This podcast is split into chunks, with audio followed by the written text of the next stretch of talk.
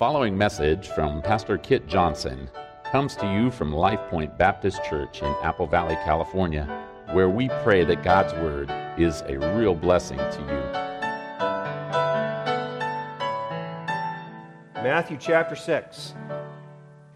Well, well this morning, uh, we will, of course, last week I was gone, and uh, Dan, from what I heard and saw, had a wonderful ministry and got to listen to his uh, Sunday morning sermon um, Tuesday or Wednesday and did an excellent job. And so uh, we're going to pick up today where we were the, the week before in, in the Lord in the Sermon on the Mount. And uh, this morning uh, we'll be in verses 9 through 13, which is some of the best known teaching in all of Scripture and, and certainly among the best known teaching of Jesus. Uh, we commonly call these verses the Lord's Prayer. And, uh, and if you grew up in church, uh, even if you didn't grow up in church, uh, you might know this passage really well. Uh, many of us have memorized this passage from years and years ago, and, and you might feel like you know this passage inside and out. I know the Lord's Prayer, I can quote it from heart. Uh, but, but every time I meditate on these five verses, I am amazed and thankful for the depth of what Jesus has given to us here. And uh, passage has certainly encouraged my heart this week. And uh, even if you know it well, I'm sure that God's Spirit has something that He wants to do in you. So, for the sake of context, uh, let's pick up reading in the passage we looked at two weeks ago, verse 5, and we'll read down through verse 13. Jesus says, And when you pray, you shall not be like the hypocrites, for they love to pray standing in the synagogues and on the corners of the streets, that they may be seen of men. Assuredly, I say to you, they have their reward. But you, when you pray, go into your room. And when you have shut your door, pray to your Father who is in the secret place. And your Father who sees in secret will reward you openly. And when you pray, do not use vain repetitions as the heathen do, for they think they will be heard for their many words. Therefore, do not be like them, for your Father knows the things that you have need of before you ask. In this manner, therefore, pray. Our Father in heaven, hallowed be your name. Your kingdom come, your will be done on earth as it is in heaven. Give us this day our daily bread, and forgive us our debts as we forgive our debtors. And do not lead us into temptation, but deliver us from the evil one. For yours is the kingdom and the power and the glory forever. Amen. Well, last time, uh, two weeks ago, we saw in verses 5 through 8 the, a couple of ideas. First of all, we saw that, that when we pray, our prayers are for God, not for people. So, so we talked about the fact that, that I don't pray to build an image, to impress people. No, instead, when I pray, the goal is to spend time with God, to be with my Father. And then, secondly, we saw that when we pray, we must trust God's wisdom and goodness. So, so I don't pray like the heathen, that, that, that their goal in prayer is to convince God to do something better than He already planned to do. We, we don't pray to, to get something from God, to, to change His mind, because God already knows me perfectly. God cares. And every purpose that He has for me is good and right. And so Jesus' instructions in those, in those verses are, are truly profound. And, and really, what we have in the Lord's Prayer is an application of the things that Jesus just said in verses 5 through 8. So, so, so this is a, a beautiful model of prayer. And today, I hope that, that, that we'll do a couple things. First of all, I hope that we will just give thanks for the privilege of Christian prayer which really is different, as we saw a couple weeks ago, from, every other type of prayer that is out there. And as well, I hope that we will be motivated to grow our prayer lives, and I hope as well that, that we will be just a little bit better equipped to, to enjoy a fruitful, healthy prayer life. But before we get into the details uh, of verses 9 through 13, I, I want to make four just general observations about these verses. Again, we probably, most of us know these verses well. Uh, but, but just four things to kind of frame our entire discussion of this passage. And so, first of all, we need to understand that this is a model prayer versus a required prayer. It's a model prayer versus a required prayer. Now, now I mention this because in a lot of, of Christian traditions, they recite the Lord's Prayer time after time after time. It's, it's a ritual for every Sunday, and, and maybe even when they're at home, they're going to recite the Lord's Prayer over and over again. And unfortunately, what can so easily happen is that in doing so, they can violate the, the, the warning in verse 7 about vain repetitions. And so the Lord's Prayer, uh, as we oftentimes call it, can become something of a magic formula. You know, a, a hocus pocus that if I say these words, God will give me blessing beyond uh, what I would normally expect. But, but notice that verse 9 does not say to recite this prayer. Though that's not necessarily a bad thing to do if, if done appropriately. No, instead it says, pray in this manner. So, so, so I think what we ought to understand is that this is more an outline of prayer than it necessarily is a, a, a magic formula of what to say. So, so we ought to be focused on the concepts that Jesus lays out more than we are on the actual words. And this really is a wonderful outline for prayer if we use it as such. So, this is a model prayer. Second general observation is that this is a corporate prayer versus a private prayer. A corporate prayer versus a private prayer. Now, now this is one that, that you might easily miss. But, but notice when, when you look through the prayer that, that all the pronouns are plural instead of singular. So he doesn't say, my Father in heaven, he says, our Father in heaven. And in verse 11, he doesn't say, Give me my daily bread. He says, Give us our daily bread. And, and the same in verse 12, and the same in verse 13. Now, now that's not to say uh, that you can't use this prayer as a model for your private prayer. In fact, I would encourage you to do that. This, this prayer has a lot of application for your private prayers, but, but I do think uh, that we just need to recognize that the plurals also tell us that Jesus originally imagined this prayer as a model for our corporate prayer as a church and for the community of the disciples. And the plurals also remind us that Christianity is a community faith and that our prayers together are just as important as our private prayers. You know, so we tend to think of, uh, especially here in America, where we are a very individualistic society, that, that my faith is about me and God. But really, we, we li- I like to emphasize often that our faith is just about as much about us and God as it is about me and God. And so praying and worshiping together is a vital part of our spiritual life. And so, you know, when we pray together as a church, we, we don't pray together simply as a way to make for a smooth transition from one part of the service to the other. You know, as a way to get the choir up and down from the stage or, or you know, to let, us, let you know that the sermon's done and we're going on to the next thing. No, when we pray together as a church, that is a vital part of our worship. So God expects us to come to Him together.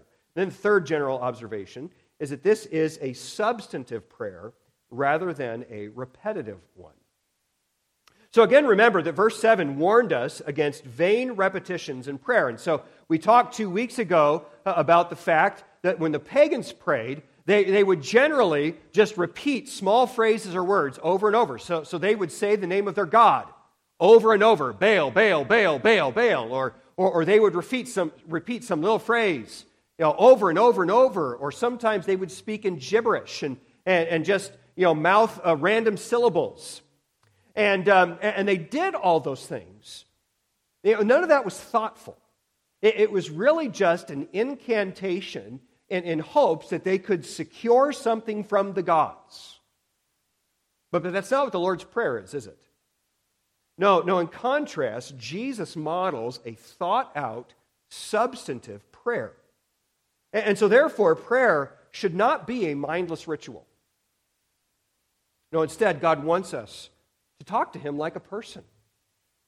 You know, you should talk to God like you would talk to your parents or like you would talk to a good friend. And God wants us to bring Him our burdens. He wants us to talk to Him about the things that matter. So, so it's important to emphasize that, that we don't, as Christians, just say our prayers. as is so often said. No, when we pray, we talk to our Heavenly Father about things that matter, and we do so thoughtfully. And then a fourth general observation is that the Lord's Prayer is God focused versus man focused. It is God focused versus man focused.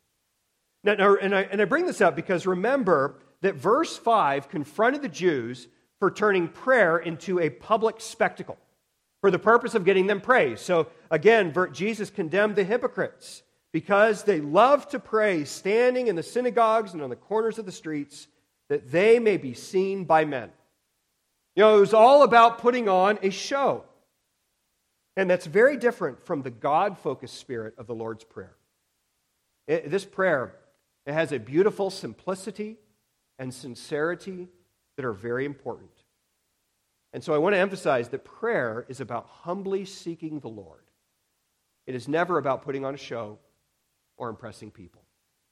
And notice as well that when you look through this prayer, Jesus mentions six requests in the Lord's Prayer. And the first three are entirely focused on God's eternal purpose. So, so the first request is, Hallowed be your name, or may your name be glorified. Secondly, your kingdom come. And third, your will be done on earth as it is in heaven. And that's significant because so often our prayers are just consumed with, with selfish temporal things. You know, we pray for money, we pray for health, we pray for safety, we pray for politics, and, and everything we pray about is, is all about this life. But Jesus teaches that a godly heart is not uh, enthralled or, or consumed with simply the things of this world. a godly heart longs to see God be glorified and to see his eternal will accomplished. And so that is the focus. Now, now, yes, it's true that the final three requests focus on us, don't they? So the third request or fourth request is give us this day our daily bread. Fifth request, forgive us our debts. Sixth request, do not lead us into temptation, but deliver us from evil. But isn't it interesting that only one of the six requests is focused on the things that usually take up 80 or 90% of our prayers. He mentions daily bread, so you should pray for, for those temporal, physical concerns that you have. But Jesus clearly sets a pattern that that's not what dominates my prayer time. That, that instead, I need to be focused on, uh, on God's eternal purpose and, and, on, and on spiritual warfare and on the glory of God. So, so I want to emphasize pray about everything. Philippians 4, verses 6 through 7 say that you should turn every anxiety into a prayer request. So anything that worries your heart, pray about it. Give it to the Lord. But don't forget to keep your focus on the things that truly matter to God. So, so with those four things in mind, uh, let's dive into the prayer itself. And I'd like to break our study into three challenges. And the first challenge is that we need to pray reverently to our Father. Pray reverently to our Father. So he, be- he begins the prayer by saying, Our Father in heaven. Now, now, that's a line that, that might be easy to skip over, but it is incredibly significant. So, a couple things for us to see about this line. First of all, we can rejoice that God is our Father. God is our Father. Now, now, if you've grown up in church, you've known the gospel your whole life, that's a concept that, that, that we can just kind of take for granted sometimes. We pray, Heavenly Father, Heavenly Father, Heavenly Father. Sometimes people say, Father, Father, Father, Father, Father, Father, 50 times, you know, within the midst of a two minute prayer. And so we take that word for granted. But Jesus' original audience, to, to Jesus' original audience, this word would have stood out like a sore thumb. And that's because the Jews did not typically address God as Father. Now, now yes, it's true that the Old Testament uh, at times compares God to a father, but, but there are no instances in, in the Old Testament where God is addressed as Father, where the Jews said, Father. And therefore, uh, one of the commentators I read this week said that Jesus' greatest contribution to Jewish prayer was addressing God as Father. And that's quite a claim to make, that, that this was his fundamental uh, um, addition. But I think he's probably right. That the idea that, that I don't just talk to God, I talk to my Father in heaven is a glorious thought. and it's certainly worth our meditation. You know, that, that again, when I pray, I'm not talking to a genie for whom my wish is his command. You know, prayer is not, you know, putting three bucks into a vending machine, punching C5, and, and getting a, a big candy bar. Know, prayer is not doing business with a contractor or a businessman. No, prayer is fellowship with my Heavenly Father. And we ought to cherish that privilege, and we ought to give thanks for that privilege every time we talk to Him. And, and then we just need to talk to Him as our Father. You know, don't talk to God in the prayer like you talk to that, uh, you know, that, that, that person from you know, Verizon or AT&T on the phone, like, give me what I want and let me get off here as fast as possible. No. We, we come to our Father with our requests. So don't ever forget that prayer is more about relationship than it is about getting something. So praise the Lord that God is our Father, but a second important truth about this line that we need to miss is not only is God our Father, but our Father is God. He says, Our Father who is in heaven. Now, now that's significant because you know young children generally believe that daddy has superpowers, right? You know, daddy is bigger, smarter, faster, stronger than everyone else around. And of course, eventually they figure out that daddy's not that great. Daddy's slow, dumb, and makes lots of mistakes. But you know, not God, right? When our Father in heaven is in heaven. And that reminds us that while He is near to us like a father, He is also set apart from us in heaven and he is full of glory and majesty. He is almighty. He is God. And so it is right to come to God with, the comfort of talking to our Father, but we also better never forget that He is in heaven and we are on earth. And He deserves our reverence, our respect, our worship. He is God. And so it might be that, that you sit here today and you think about God as our Father, and it immediately brings to mind your disappointment in your earthly father. Your, your earthly father may, may be someone with lots of problems and lots of failures who's, who's really let you down. But praise the Lord that, that you don't have to feel that way about God. You can respect Him, you can trust Him, and He will never fail. So don't ever forget that as you pray. That prayer is about worship before it is about my need. And so I'd say it's a good discipline. That, that when you begin your regular prayer times, and I realize there's times where, where, where you are in a crunch and you just need to say, God, help me right now. But in your regular prayer times, discipline yourself. Spend time, first of all, considering who God is and, and, and considering all of his glory and majesty, praising him for his wonder before you get to your need.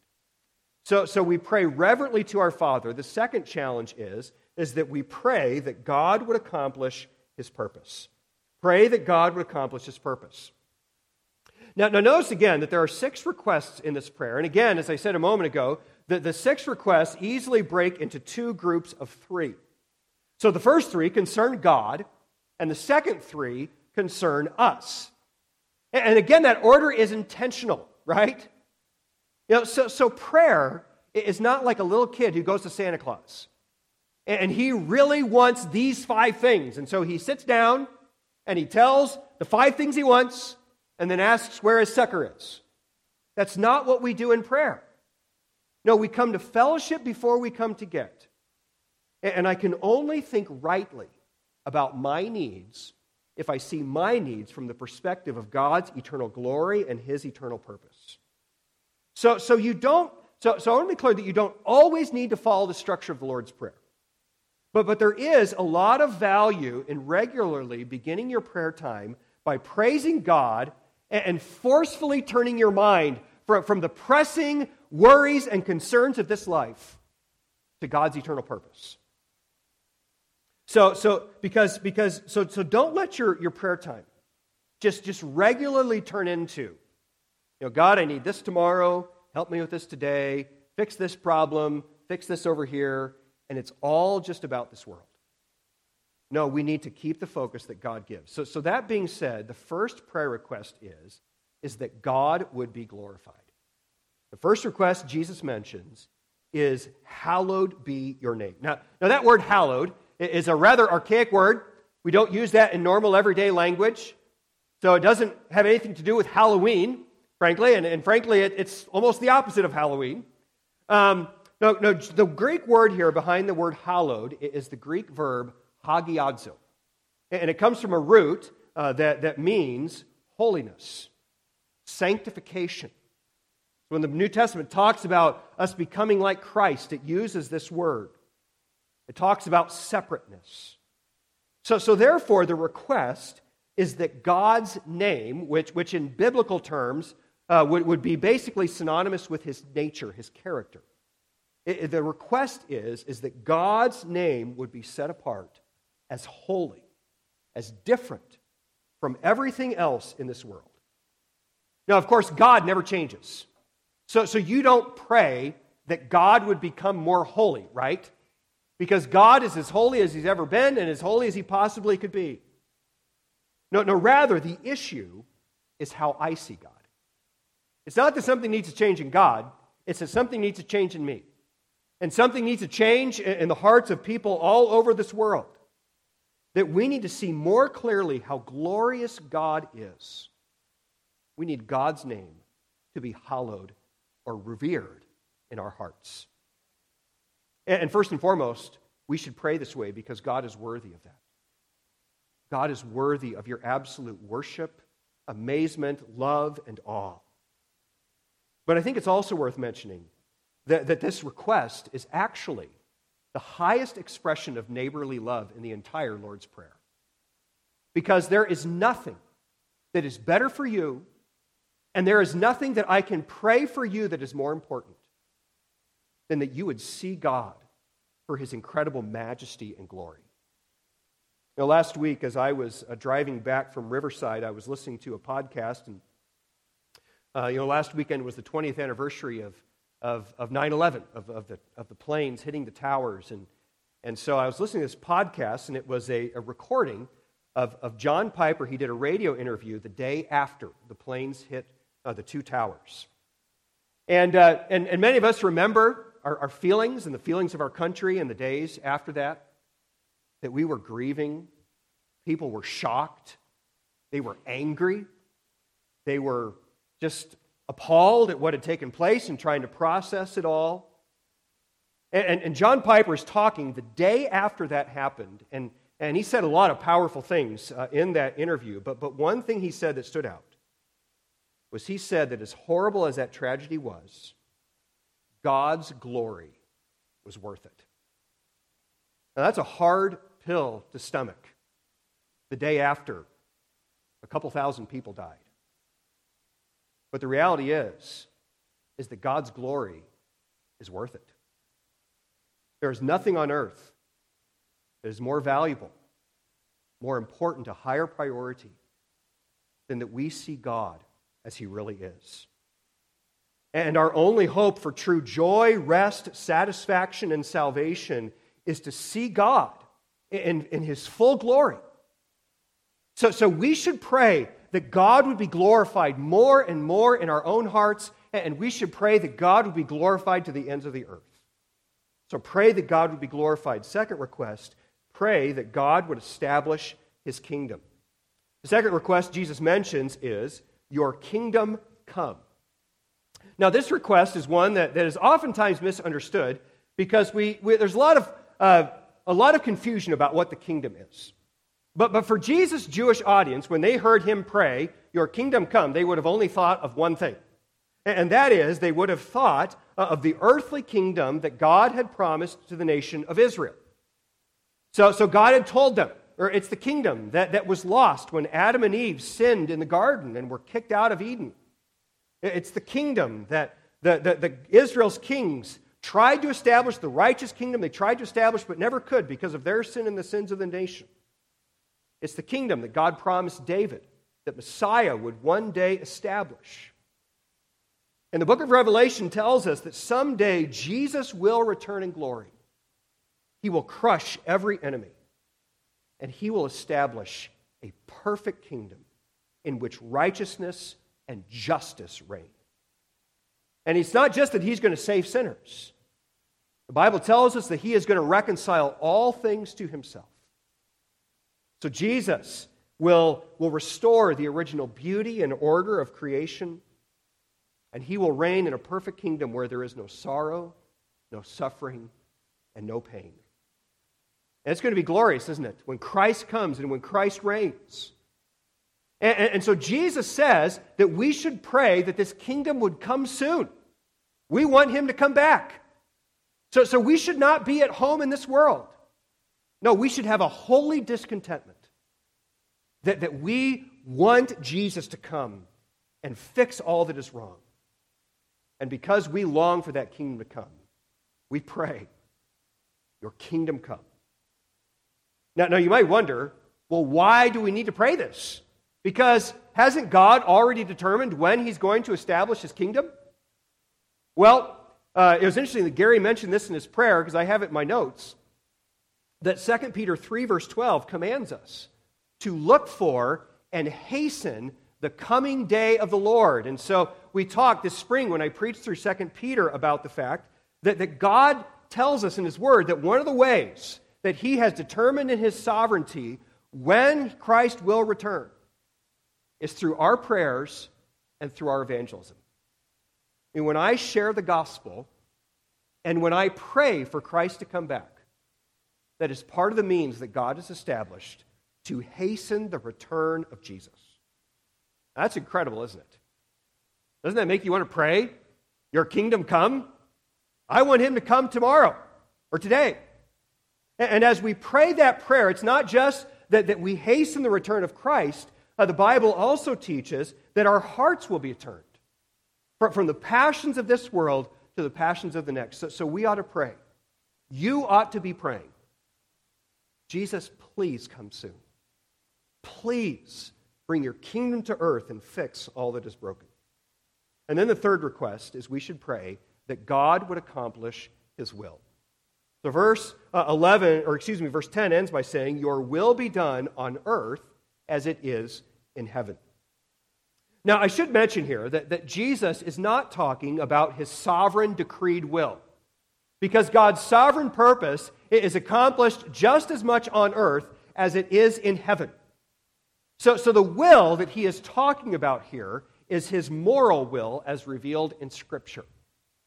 Of course, in heaven, everything is righteous, everything is perfect. Everyone perfectly obeys the will of God in heaven. But we all understand that it doesn't happen that way down here, does it? I mean, we live in a world that is filled with sin, and, and, and it should grieve our hearts. To think about the millions of babies that are aborted in our country, to think about uh, what is happening through the sexual revolution, the lying, the evils, all the, the violence, and, and, and many other things in our world. And, and it should bother us.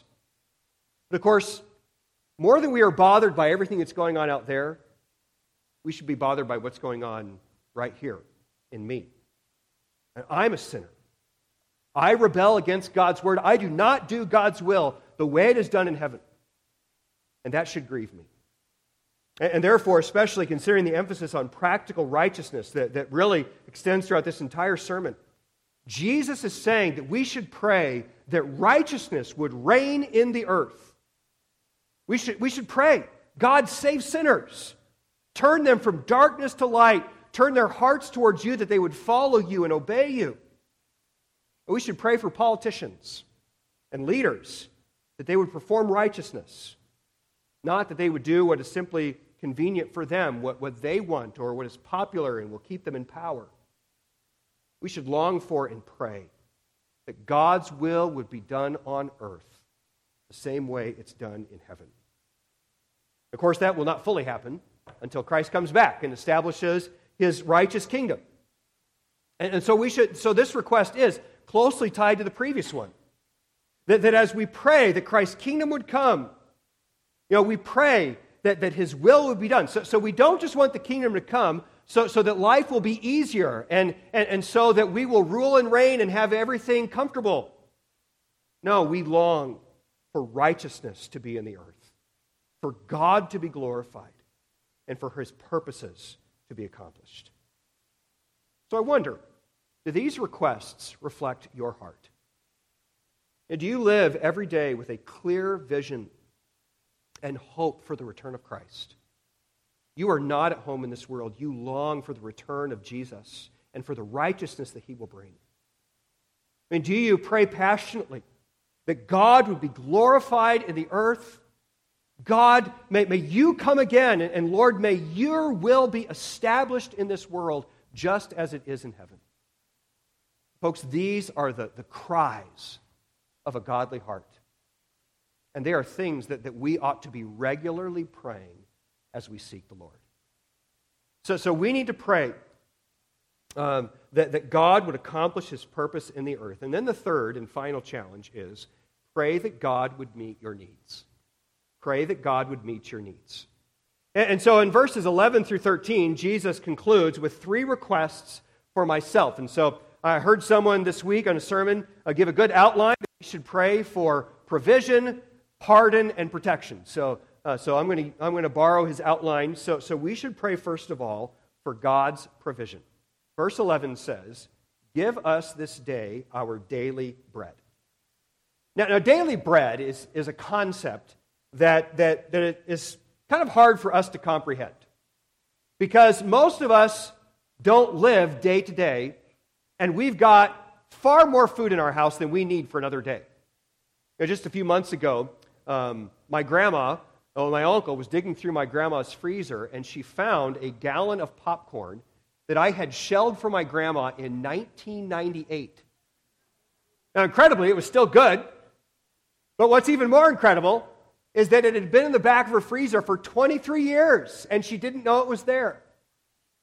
And maybe you've got stuff back, at, you know, back in a corner somewhere that you've had a long time. You know, we have lots of food. We have no concept of, of, of, as many of the ancient peoples did, of, of, of really being dependent on God for daily food.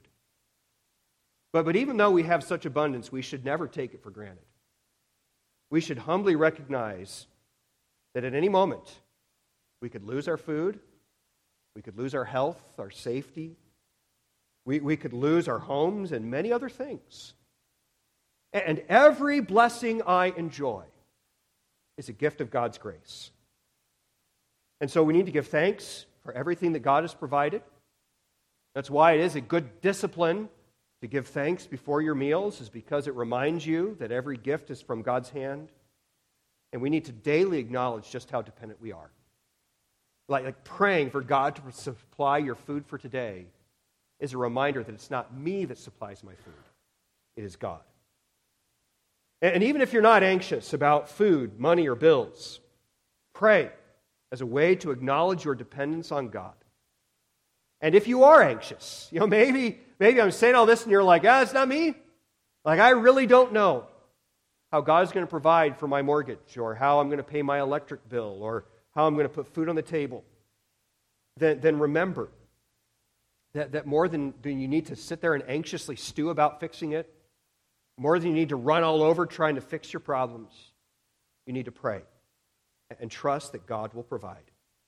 And I think it's that we have to mention the admonition uh, related to this that follows in verses 25 and 26, where Jesus says, Therefore I say to you, do not worry about your life, what you will eat or what you will drink, nor about your body, what you will put on. Is not life more than food and the body more than clothing? Look at the birds of the air, for they neither sow nor reap nor gather into barns. Yet your heavenly Father feeds them.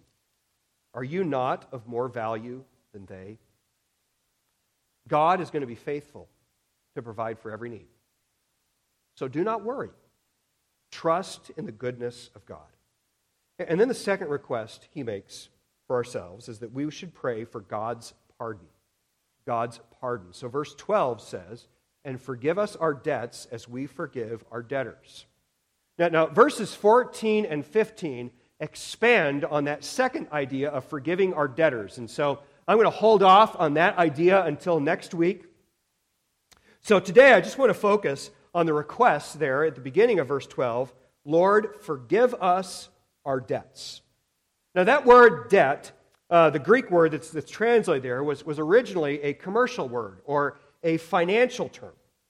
And that's a good picture because it pictures for us our sin as a debt that we owe to God. And that's a really helpful picture because we all tend to minimize and forget our sin. But a holy God cannot just forget that we sinned. No, our sin breaks fellowship with God. And I do want to emphasize that that's true, not just for the unbeliever, it's true for us, right? Because, because the Lord's Prayer is not a prayer of salvation, it's a prayer for Christians. So Jesus is telling Christians to pray that God would forgive us our debts. So, so it's true, all right? And we need, to, we need to see that, frame that with the fact that, that if you are saved, you are justified in Christ, all right? And, and all of your guilt has been covered and all your condemnation is, is removed through the cross of Jesus. So, so, so my judicial standing with God is forever settled. My sin is as far away as the east is from the west, as, from a judicial perspective. But that doesn't mean that my sin can't affect my fellowship with God. I think a good parallel is to think about uh, my relationship with my kids and maybe your relationship with your kids or your parents or your spouse.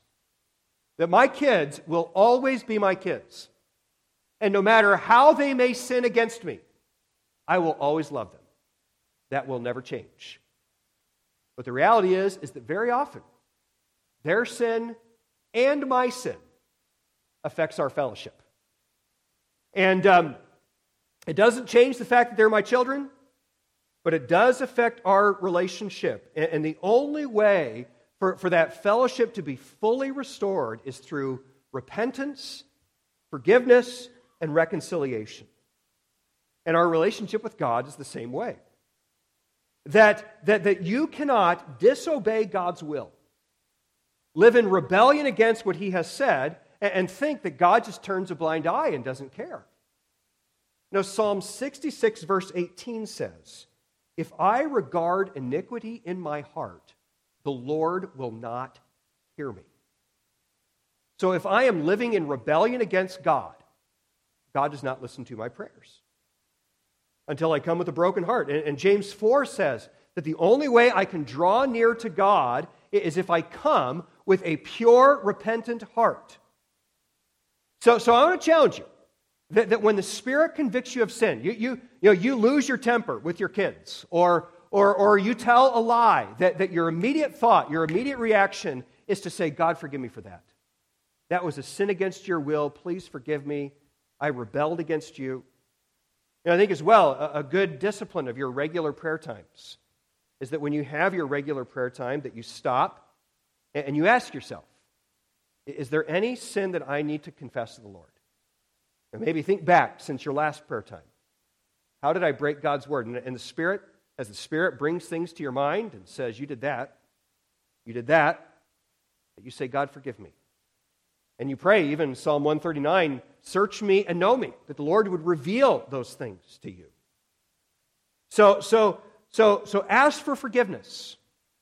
That's what Jesus is telling us to do. And, and when you do ask for forgiveness, then rest in the promise of 1 John 1 9 that if we confess our sins, he is faithful and just to forgive us our sins and to cleanse us of all unrighteousness. So pray for God's pardon. And then, third, pray for God's protection. And so, verse 13 says, uh, the, the request is, and do not lead us into temptation, but deliver us from the evil one. Now, now, I want to say very clearly at the outset here that God never leads his children into temptation, right? So James 1:13 says that God cannot be tempted by sin and he does not tempt any man. So, so we ought to understand this request as, as simply a cry of a godly heart. A, a godly heart, in, in the words of chapter 5, verse 6, hungers and thirsts for righteousness. But he also, a godly heart, understands the weakness of our own hearts. We are to be confident in the Spirit, but suspicious of ourselves. And as such, godly people don't walk on the edge uh, of the spiritual cliff of failure. You know, we, we don't live right here. Like, how close can I get to rebellion and not fall off the edge? You know, a Christian hates his sin, wants nothing to do with his sin, and stays as far away from the cliff as possible. And therefore they pray, God, keep me from temptation. And when temptation